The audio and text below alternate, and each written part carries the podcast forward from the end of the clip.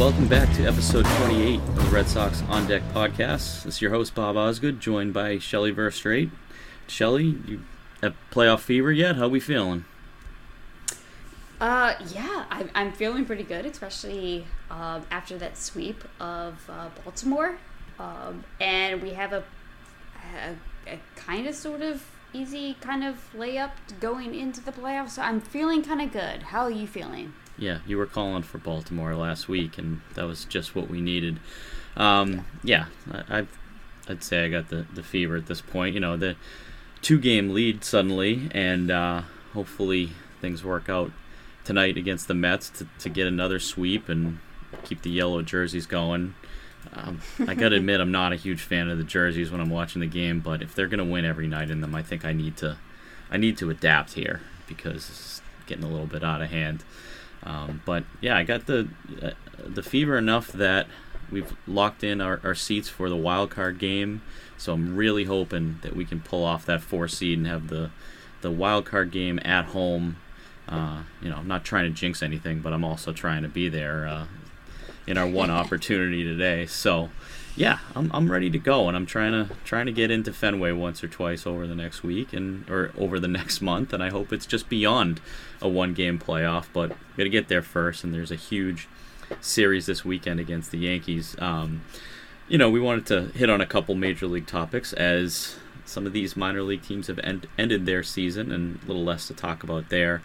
Uh, ended up seeing Chris Sale here throwing on regular rest, four days rest, which we weren't sure last week. That was one of the topics, and it happened. So uh, good to see they're pushing him a little bit the last couple weeks of the season after a, ten day layoff. Yeah, um, I I I, I guess I was kind of surprised that they they threw Sale against the Mets versus the Yankees, but you know I was talking with Keaton um, on the precap pod, and he had brought up, you know, that Cora said that they just want to just maximize um, Sale's starts. So as long as they can get like that extra start um, from Sale, um, yeah. even if it's not against the Yankees, that that's kind of what they're going for. So uh, when he brought that up, I'm like, okay, yeah, I get it. It just kind of felt kind of odd that they, you know, Sale was going up against the Mets instead of the Yankees, but yeah. Yeah, it's funny. It's the opposite of what I ranted about a month ago, where we didn't line him up to face any of the teams that we were competing against. The Red Sox were competing against. Yeah. Um, yeah. But it's totally different at the end of the year. You need as many wins as possible, and at this point, it doesn't matter who they're against, especially when you're in the driver's seat. Maybe if they were chasing New York and needed that win, it might be a little bit different. But that is a good point. Um, I was looking ahead to next week where they're going to be in an NL park which is strange. You expect to have um, division games at the end of the year, and obviously, with 15 AL teams and 15 NL, somebody has to end the season uh, facing interleague play. Uh, all of a sudden, I feel like there's a debate of who would sit in a National League park. Um, especially the way that Bobby Dalbec has been hitting is probably the hottest hitter in the American League over the last month and a half, I guess, since the trade deadline when Kyle Schwarber uh, trade lit a fire under his ass, it appears. But who would you expect to sit? You know, if there was one game that you needed at the end of the season and it's in that NL park, um, who do you think would sit? Uh, the four names that come to mind for me are, are Dalbec, Schwarber, JD Martinez, and Alex Verdugo, just as your corners and, and your outfielders. Uh, yeah, for me, um, it definitely would have to be is it a righty or a lefty? Um, yeah. And that is really the determination. And that determination would basically between Dalbec and Schwarber. Um, and, you know, they're going into um, into Washington for the last kind of weekend. Uh, yeah, it, it really does depend on that. Um, as much as I, I, I I know that JD has kind of been not the JD that we had seen from a couple of weeks ago. I still he still needs to be there um, in the lineup. Same with Verdugo. Um, he's just a good steady Eddie kind of guy. Um, so to me, it depends on who's on the mound. Um, righty, lefty, and then that's who is in the lineup, either Dalbec or Schwartz. Yeah, that That's interesting because I, I can't think of a scenario where I want Dalbec sitting there, especially with the defense. I think that you have to, if you, if you need that game, you got to have the best defense out there, and, and Dalbec checks that box, which Schwarber doesn't, and JD doesn't. So for me, it's between Schwarber and JD, and I'm just really down on JD Martinez right now. Yeah. You look at the, you look at the season as a whole, and it doesn't look that bad. But those first five six weeks of the year where it's so dominant. You were talking MVP Yeah. at that point, and um, now I want to see him and Dalbec switch spots in the lineup. I would be fine if Dalbec hit fifth and Martinez hit seventh. So um, it'll be interesting. I mean, the hope is that you've clinched with a couple of days left, and you can kind of circle through and give everybody a day or two in that last series and line up your rotation and not use Chris Sale that last day of the season and be able to use him in a wild card game. But we'll see. It'll be interesting. If you had to, I'll ask you two different questions here. Um, what would be for that wild card game your um, playoff prediction compared to your hopes? What do you think will happen uh, versus what you want to see happen? Which we actually talked a little bit about in the uh, over the monster roundtable last week. Um, so you talk about like pitching matchups? Uh, no, the teams, the, the the two teams that you Oh, think oh, oh. will be in that one game playoff, and who Yeah. you want to see in that game. Okay. Uh, who do I think is going to be there? I think it's going to be uh, Red Sox and and uh, Blue Jays.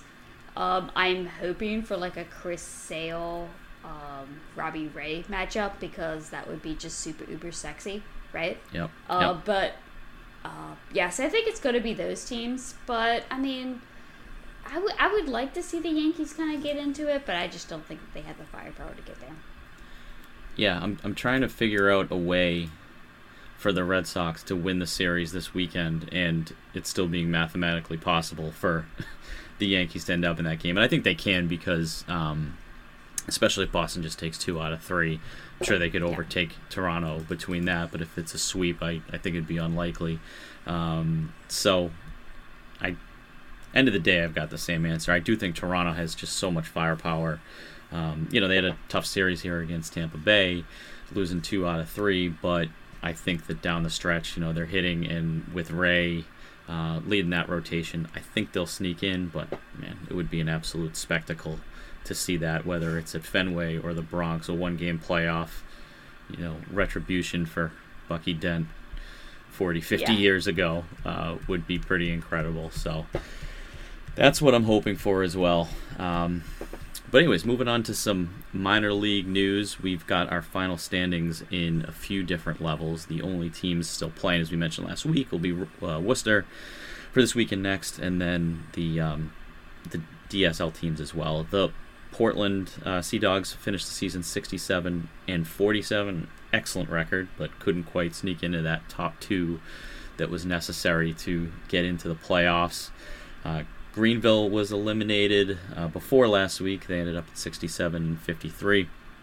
And Salem, 71 and 49, outstanding record, but ended up a little bit of a disappointment as they lost four of their last five games to end the season. We mentioned on last week's pod that they had the upper hand on down east and they ended up losing four out of five and a couple tough losses there. You know friday they had wikelman gonzalez going. He threw four shutout innings and then uh, jordan DiValerio gave up seven runs in relief and got the loss there. They ended up coming back to win on saturday where tyler mcdonough had a couple of hits and a home run.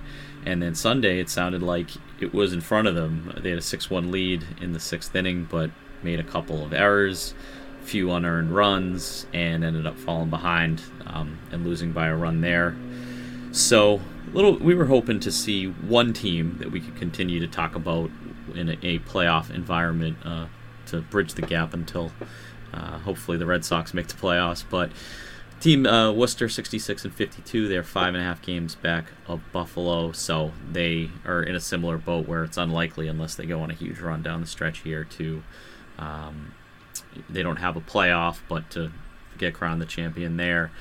And then the Complex League Red Sox, they ended up finishing their season at 37 and 20. So uh, no playoffs to speak of. We'll probably do some recaps of the season over the next couple of weeks and keep talking about Worcester. We have some players that got promoted there uh, over the last couple of days to get some additional at bats and innings, but we'll talk about that in a minute. Um, some minor league award winners were announced by the Red Sox on Tuesday. They're being honored uh, on Wednesday night, uh, tonight as we're recording at Fenway.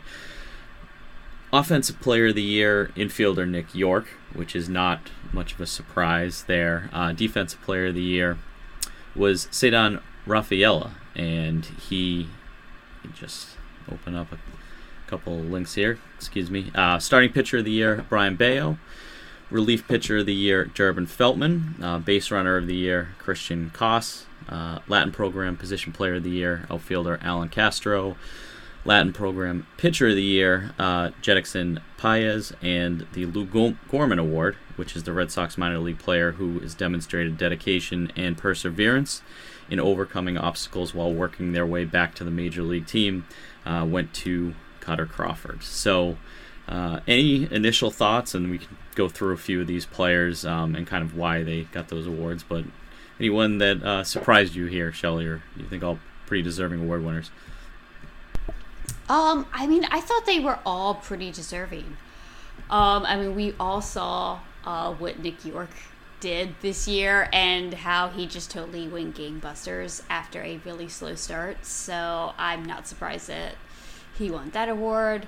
Uh, Ceddanne Rafaela, you know, like I, it, defensive player of the year is kind of really hard to judge um, if you're not watching games yeah. Um, all the time. But you know, I've really heard some good things about his defense.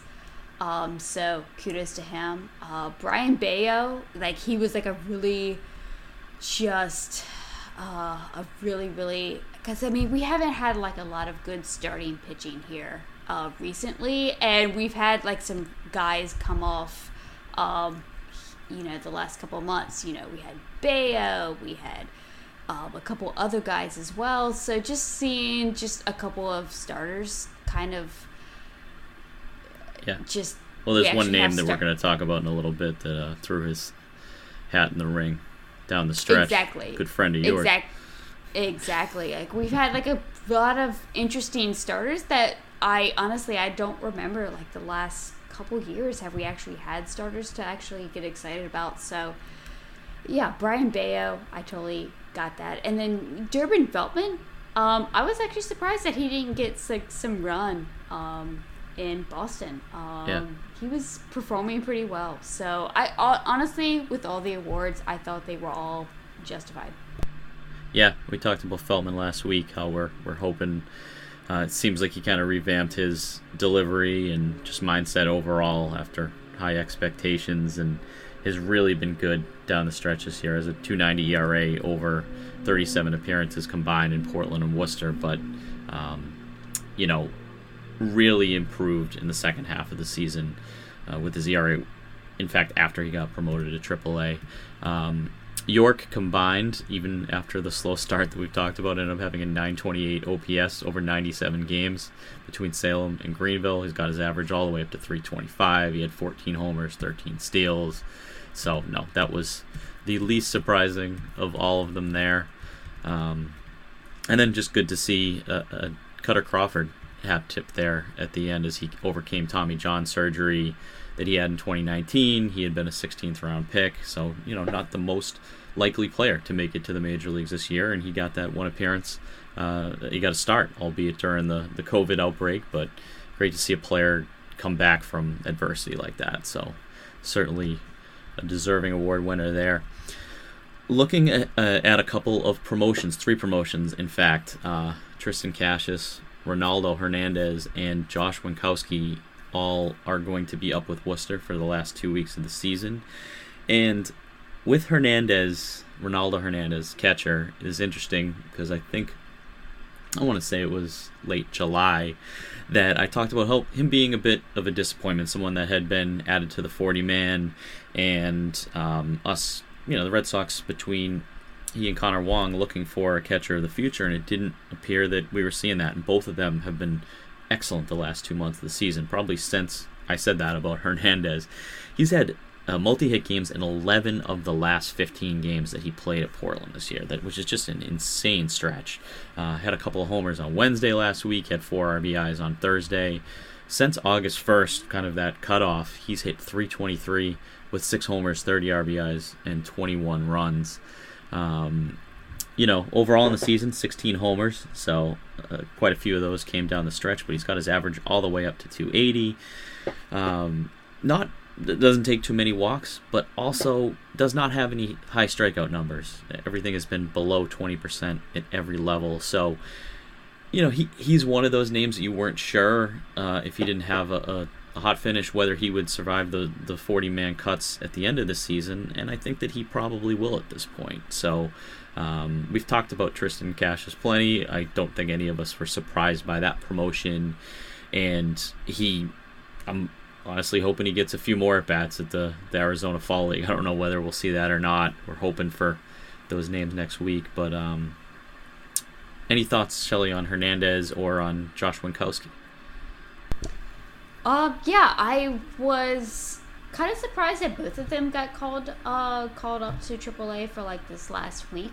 Um, I guess they were just trying to get like a few more little looks there uh, to see if they really wanted to add these guys to the 40 man. Um, but honestly, I think uh, Hernandez and Josh Winckowski definitely needs to be added. Um, Hernandez has just been killing it. Um, and, you know, our catching kind of prospects have been just really piss poor, you know? So just having a guy. Um, just having a guy who can who can hit, uh, reliably, like we we just need to take all of the lottery tickets that we can. So yeah. seeing that Hernandez is just like really hitting well, uh, yeah, I think there's gonna be um, added to the 40. Um, and then Josh Winckowski, um, he was kind of like just kind of like a throw in, you know, with the trade, and he's just been just kind of a, a, really solid dude. Um, yeah. I don't know if he's really going to be like a starter going forward, but just seeing him just pitch extremely well, it's just a really, really great sight. Yeah, we, we throw out strikeout numbers a lot with different pitchers, and looking at his, he's got 88 strikeouts in 100 innings. Um, so he's more of a pitch to contact guy, but he definitely has multiple secondary pitches that um, that he can get strikeouts when he needs it, and you know it's not the worst thing to have command control guys um, you know, your your Kyle Hendricks types in the world. You know, ho- hopefully Winckowski can be one of those. We'll see what he's able to do against the AAA competition. Uh, 23 years old, so still pretty much on track, and you know, potential back of the rotation type of starter uh, for Winckowski. wanted to um, I wanted to take a lap on a player that you were totally right about, Shelly. You about a month ago chronicled Brandon Walter. So if I need to do push ups or suicides, whatever it is, um, you know, let me know. 25 year old, 26th rounder in 2019 is when he was drafted. So wasn't really on our radar a whole lot coming into the season or even halfway through the season. But in his last nine starts uh, with Greenville, since he had been promoted up there, four and one with 65 strikeouts in 46 innings. Now, including an 8 earned run performance in those 9 starts, he has a 233 ERA in that time, an 084 whip, 166 batting average against uh, in his last 9 starts. And if you look at his splits for the entire season, I know he's about 34% called strike whiff rate. Um, before his promotion when he was at Salem, and then about 36% up at Greenville. So he finished the season strong last weekend with five innings, giving up one run. He had eight strikeouts. He didn't walk anybody. Um, you know, keeping the walks down, striking people out. And I, I know uh, Matt Collins with Over the Monster said you could make a legitimate argument that he was the best pitcher in the system. You know, maybe not the the highest ceiling prospect, but the best pitcher in the minor league system this year. And the more you look at it, with just an incredible last two months of the season, the more you can make that case. So feel free to take a victory lap or add anything that you have there. yeah, I mean, I just I just like the dude because honestly, going into the season, um, I didn't really pay him any mind. Um, but you know, I look at minor league box scores um, every day, and I just kept seeing uh, Brandon Walter just just mowing down, you know, guys in like Greenville. I'm just like, who is this guy? I, I don't know who this guy is, but I'm like, yeah, okay. So I started to do like a little bit more research, and it's basically he just had like this huge velo bump from like the upper 80s to like mid 90s and he's like kind of like totally changed his just kind of mechanics a little bit and uh, yeah he's actually a really interesting guy even even though that he was like 26 round pick um. Again he is old for the level he just turned 25 so he's 24 for pretty much the entire season so yeah he's a little bit old for the level but even that being said, like he is still performing extremely well. So yeah, this is a guy that I like really excited to see. Um, you know what he does next year. I don't know if he's going to go to the AFL. Um, I'm kind of you know fingers crossed that he is uh, because I'll be there for the first week of the AFL. So I'm hoping I get to see him live. But there you go. Even if he even if he doesn't go out there, I am really will be watching um, him next year because he totally just blew my mind. A 26 round pick doing this, it's crazy. Right, in his first go around there. And, you yeah. know, like we said, with the age, you, you still need to perform. It, it doesn't matter. Um, and, and had a one point. Um, excuse me, 1.45 ERA at Salem before the promotion. So you say, okay, you know, this was deserving, and then did the same thing. Now, again, his ERA was 3.70 at Greenville, had a couple tough starts, and then bounced back, fought back from that very well with just crazy strikeout rates. So, yeah. Brandon Walter, that you know, that is the most pleasant surprise of the season for sure. Um, in my mind, the biggest disappointment um, was Hudson Potts, and he was kind of touted as you know we knew he had plus raw power needed to see it in games but it still seemed like going into this year um, a lot of folks thought that his versatility and just the potential that he could still be an MLB starter and it really seems like time is running out for him both to be a starter, but also possibly to be on the 40 man roster, as there's going to need to be some some cuts this offseason and some players that are added. And then I know that this is going to be with the bargaining agreement and having money under the luxury tax. There's going to be a lot of movement around the 40 man, and you know, former first round pick um, that came over in the trade from San Diego two years ago, or I guess in 2020 and this year he hit 217. His OBP was 264. He had 11 home runs in 78 games, and actually, I think had three or four home runs in the last couple of weeks just to get to that 11 home or 47 RBI. Um, you know, the season before at Double A, he hit 227 at in San Diego with a 290 OBP. The year before that, his first go around at Double A, albeit in 22 games, he hit 154. So we're just not seeing it here. We haven't seen it since 2017 that he has produced, and I, I think it's probably a likely cut this offseason. Yeah, I 100% agree. Um, I mean, I liked when, you know, we kind of traded for him or, you know, signed him. And it's like, yeah, you got to take a flyer on like a first round draft pick from a, you know, a few seasons ago. But, I mean, we haven't seen anything. Just like you said, we haven't seen anything for a couple years. And throughout the entire year, you you you cannot roster a 264 OBP no. in double. You can't. That's you just can't. Um, so sadly, I do think I do agree. I think that he's going to be cut off the 40 man because yeah, you can't. It's yeah. it sucks, but you can't. You can't. Yeah, and he's still, you know, he's 22. He'll be 23 yeah. in the offseason. And just to clarify that, he did come over in the Mitch Moreland trade along with uh, Jeisson Rosario last year. So I'm sure he'll catch on somewhere, but uh, it's my guess for a possible cut this offseason. A couple of other minor league uh, notes that we saw from the last week. I wanted to check again on Jeter Downs because we talked a lot about his average in the 170s and the 180s and whether he could even be demoted and or whether you kind of keep him at AAA, you know, be too much of a, a confidence killer. And I was actually there on September 7th when he came off the IL.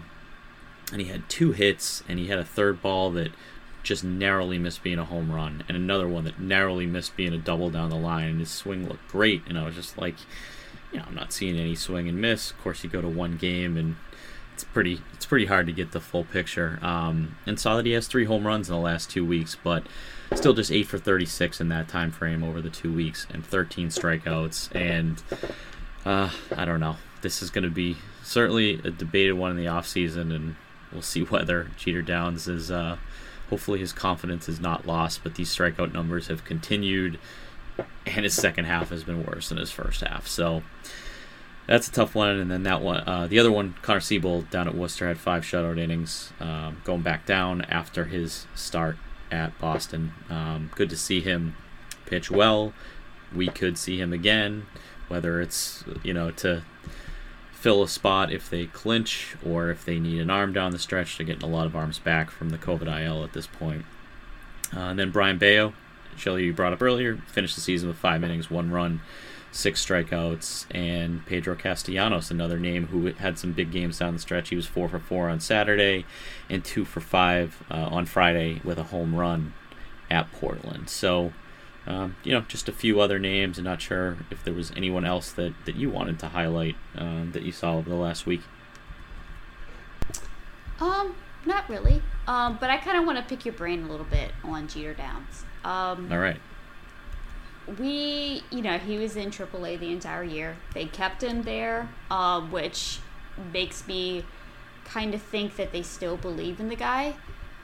However, do they start Jeter at AAA next year, or does he get that demotion to AA? Just how much that he struggled uh, this year? Yeah, he's going to AAA again. I think he is. Okay. Because he's okay. 23 now. Yeah. Oh man, 182, 264 OBP, 330 slugging. WRC plus was 58. They have 14 homers, 35 RBIs, 38 runs, 17 steals. Yeah, I just think that they have too much invested in him, and I think that you allow the you allow him to repeat the level, but yeah, I don't know, 33% strikeout rate. But y- you have to hope that they make some adjustments in the off season, and that he works his butt off, and that you know makes some adjustments and fights back, and that things were just kind of mental for him down the stretch because we know the talent's there. We know what he's yeah. done at some of the lower levels. You know, at high A in 2019 at 19 homers, 23 steals, and had an OBP of 354. Like we know it's there, and we've read all the scouting reports, and um, geez, I mean, the guy came over the Mookie Betts trade. You can't just give up on him after totally a year. Agree. But um, I don't know. Do, am I am I off base? What do you think? No, I mean, I mean that's what I was thinking too. Because it's like, I mean, I was kind of like thinking about like, yeah, maybe the you know maybe the the you should like demote him back down to double A like a couple months ago. I'm like, what's the point of that? That's gonna like totally just just let him go. Let him figure it out. Yes, this year yeah. has just been um, kind of um, awful and kind of like a waste, but hopefully he can totally get it back because I mean we've seen the talents um, before, so yeah. Yeah, I mean, reading a couple of reports on games that I didn't go to, or talking to people I knew that went to games, you know, it just seemed like there were breaking balls that he was missing by two feet kind of thing. It didn't seem like he was just, you know, a small adjustment away from breaking out. So that that's what I'm worried about. But yeah, I don't know. I could could see it going either way for sure. So all right, um well, if you enjoy what we do here, please leave us a five star rating and review uh, on or on any of the podcasts that you listen to with Over the Monster. We've got uh, Matt Collins and Brian Joyner, who do the Over the Monster podcast. We've got Jake Devereaux and Keaton DeRocher on the Red Seat. We have the Precap Pod with Shelly and Keaton, as Shelly mentioned earlier. And going to be some great content these next couple of weeks, and hopefully, you know, at least a week or two into October, we can continue to be talking about this season. It's been a hell of a lot more fun than last year. So, thank you for joining us, and uh, we'll talk to you next week.